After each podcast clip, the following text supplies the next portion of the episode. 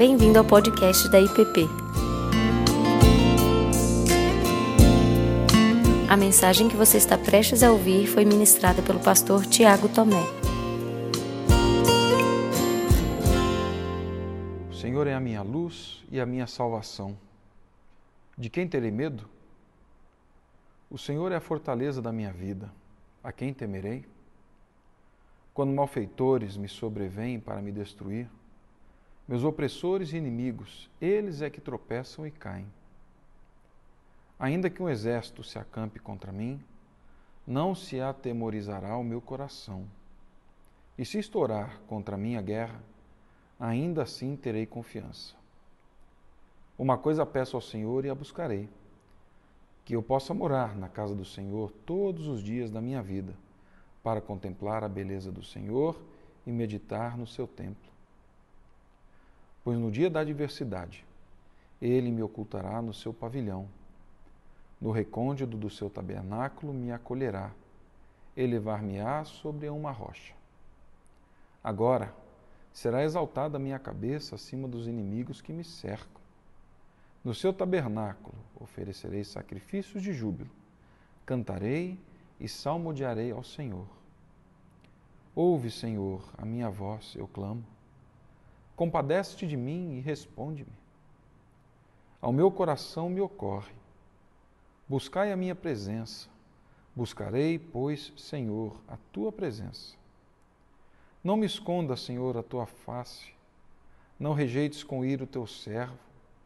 Tu és o meu auxílio, não me recuses nem me desampares, ó Deus da minha salvação. Porque se meu pai e minha mãe me desampararem, o Senhor me acolherá.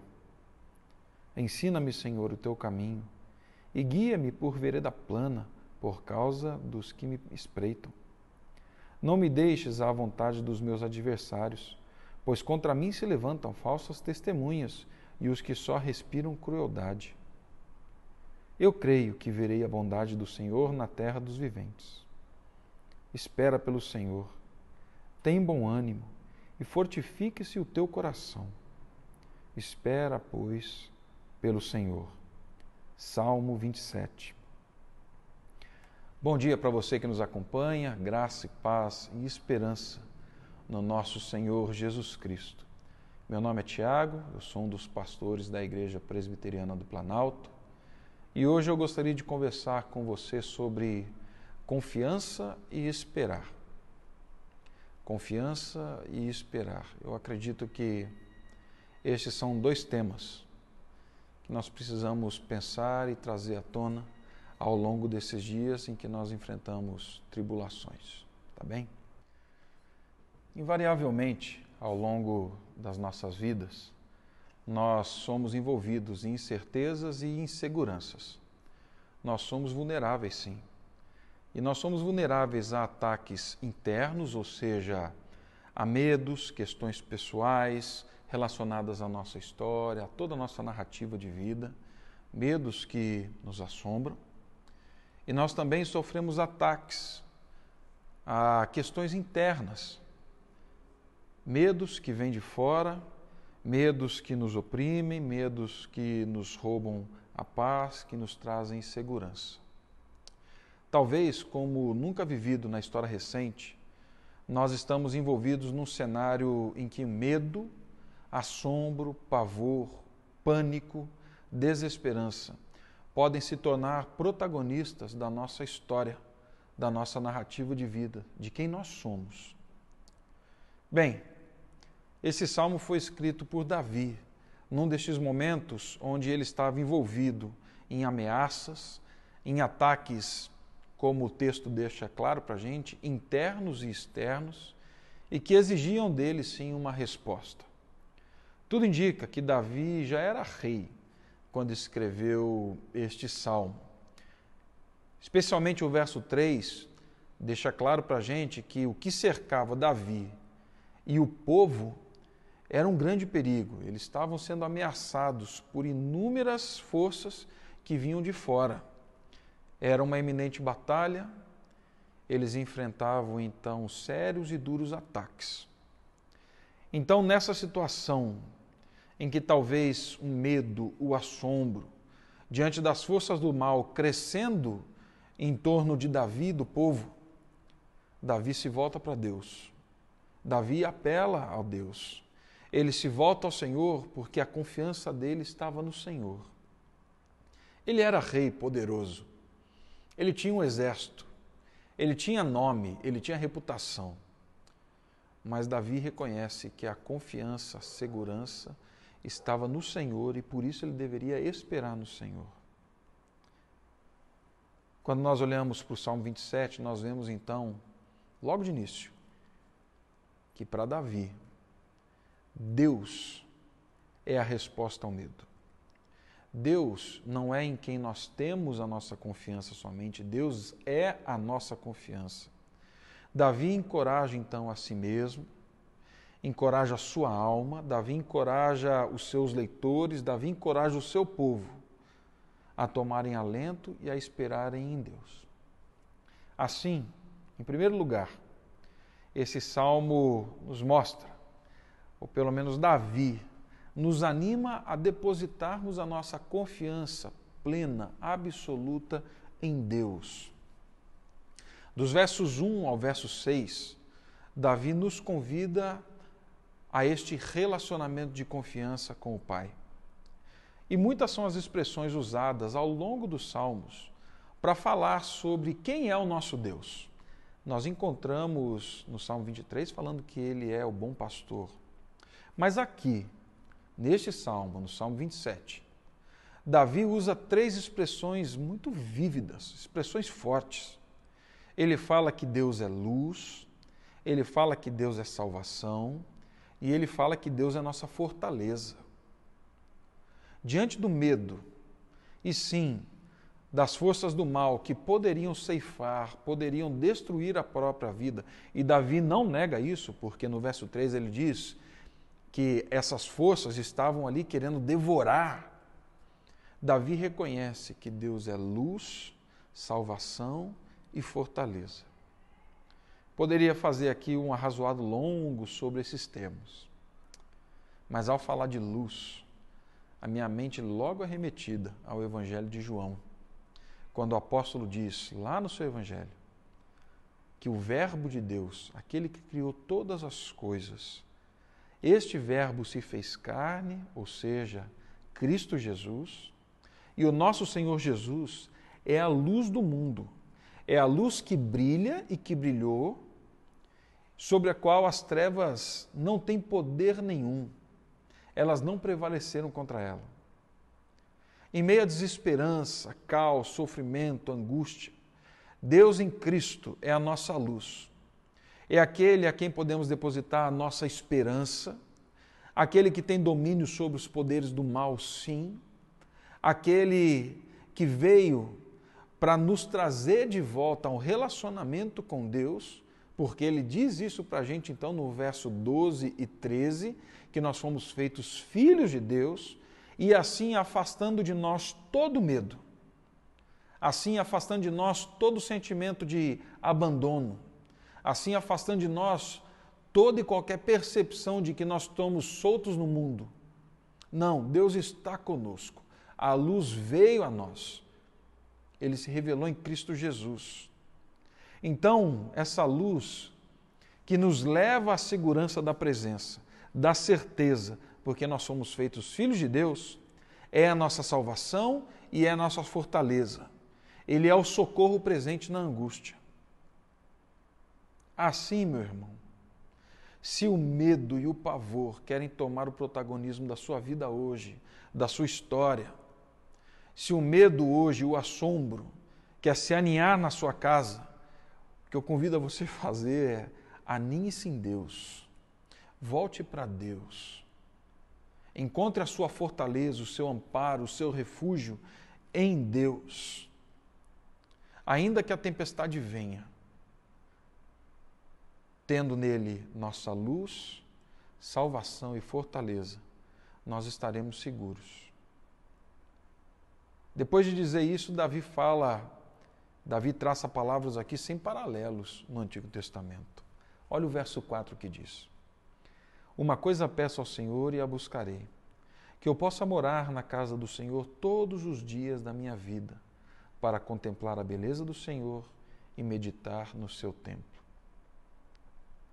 Davi clama como alguém que não está fugindo da realidade, mas ele clama como alguém que sabe onde deve estar para enfrentar a realidade. Davi sabe exatamente nessa busca pela confiança onde ele deve, onde ele deve estar para enfrentar para conseguir perceber e ter uma visão clara de tudo o que está acontecendo à sua volta. Que diante da presença do Senhor, que a minha vida, a sua vida respondam adequadamente às circunstâncias que estamos vivendo, porque nós estamos escondidos dentro de um relacionamento com o Pai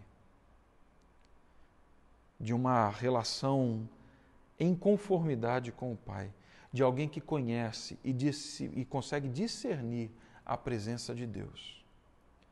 Como eu já disse, muitas são as forças exigindo de mim e de você hoje uma resposta. Essas forças esvaziaram esse salão aqui que está à minha frente. Respondamos às circunstâncias como quem, em Cristo Jesus, já se encontra guardado em Deus. Não precisa ter o que temer, não precisa se angustiar, não precisa ter pavor. Pelo contrário, que a nossa resposta seja a resposta de alguém que está na presença de Deus, que está guardado em Deus, que viu a glória de Deus e fala assim: somos agentes, somos expressão desse Deus nessa história, diante dessas circunstâncias que nos cercam. Assim, em segundo lugar, Davi faz agora uma oração, clamando a assistência divina.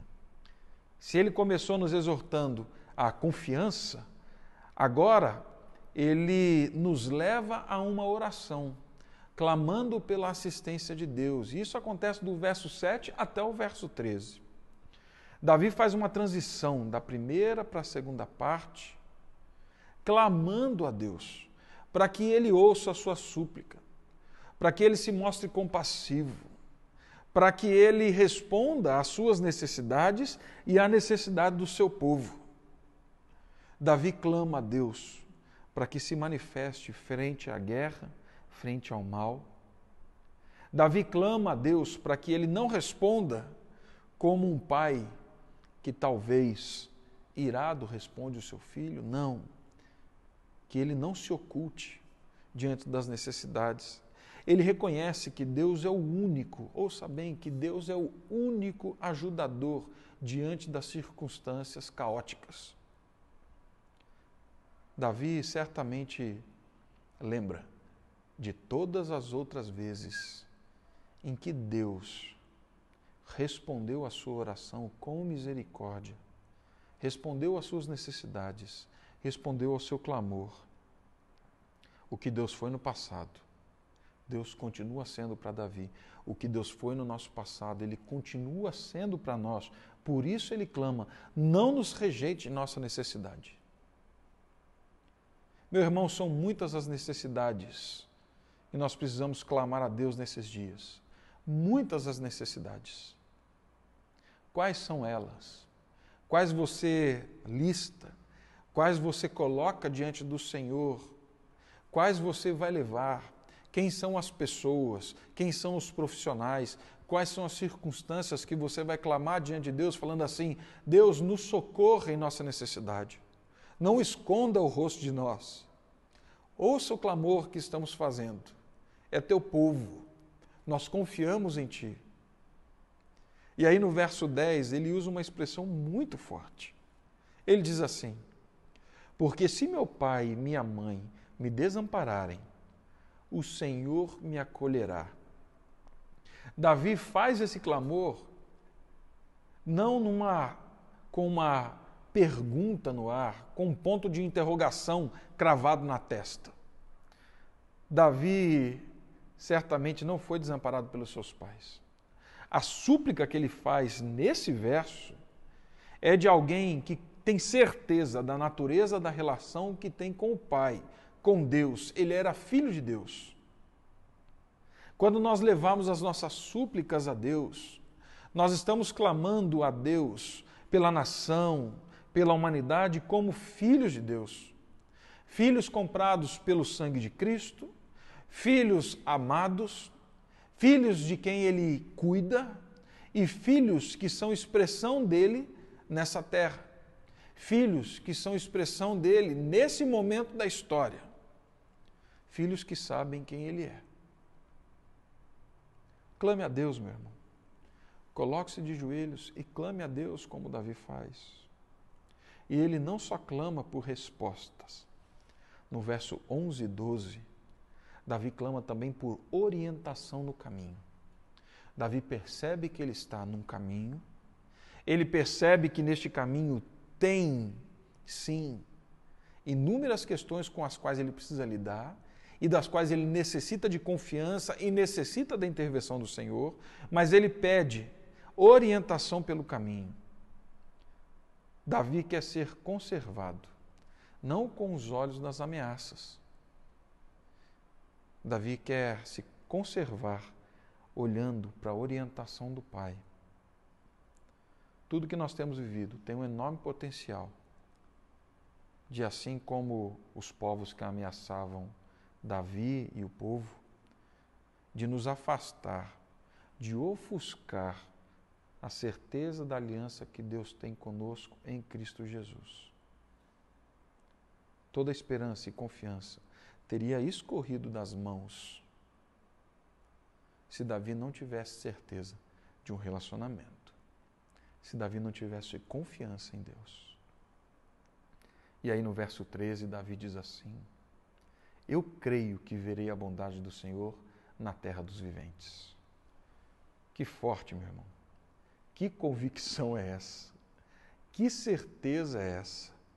Verei em meu tempo, em minha geração, em meu redor, a bondade do Senhor. Que nós precisamos clamar de joelhos nesses dias é isso. Que vejamos a bondade do Senhor na terra dos viventes. Que vejamos a bondade do Senhor nessa geração que vem. Que vejamos a bondade do Senhor chegando naqueles que estão mais vulneráveis a este mal que se alastrou por todo mundo. Suplique por isso e mais, creia nisso. Creia que veremos a resposta do Senhor ainda nesse tempo.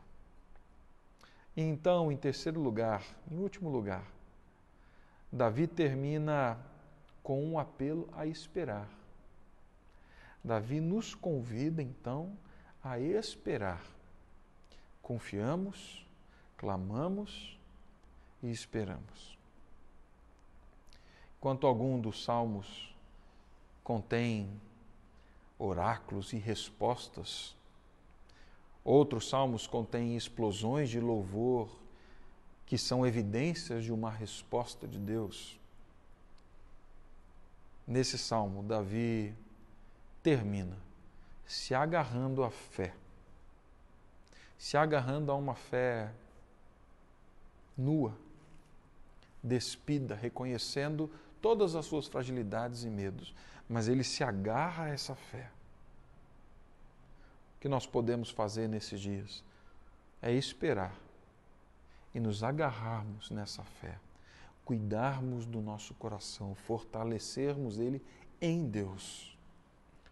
Ontem eu recebi um recado de uma pessoa dizendo assim: Pastor, nós poderíamos acordar desse pesadelo. Não sei se eu vou dar conta.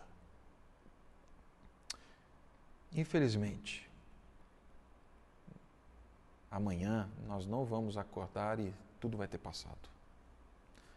Nós passaremos dias de guerra, como Davi e o povo estavam no cerco, talvez. Esperar então pressupõe tempo. Vai levar tempo, meu irmão. Esperar pressupõe quietude. Quando esperamos, acalmamos. Esperar nos convida a atenção e vigilância.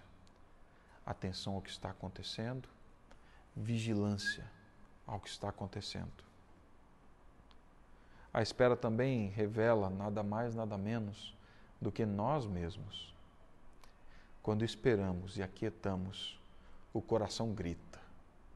Nesse momento, nós fazemos um autoexame. Averiguamos onde o nosso coração repousa. Averiguamos onde está a nossa confiança. Vemos se esperamos na luz, na salvação e na fortaleza. Seja o que for, quando Davi fala em esperar, ele está dizendo o seguinte: não temos nada a oferecer além da nossa fé, confiança e mais, num testemunho público. Ouça, meu irmão, num testemunho público, podemos oferecer a palavra de que vale a pena esperar por Deus, clamar em Deus, clamar por Deus, orar em Deus. Isso é suficiente, sim.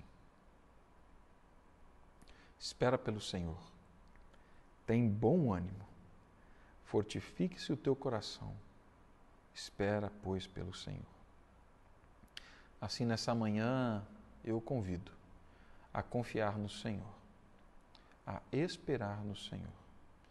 Ele é a nossa luz, Ele é a nossa salvação, Ele é a nossa fortaleza.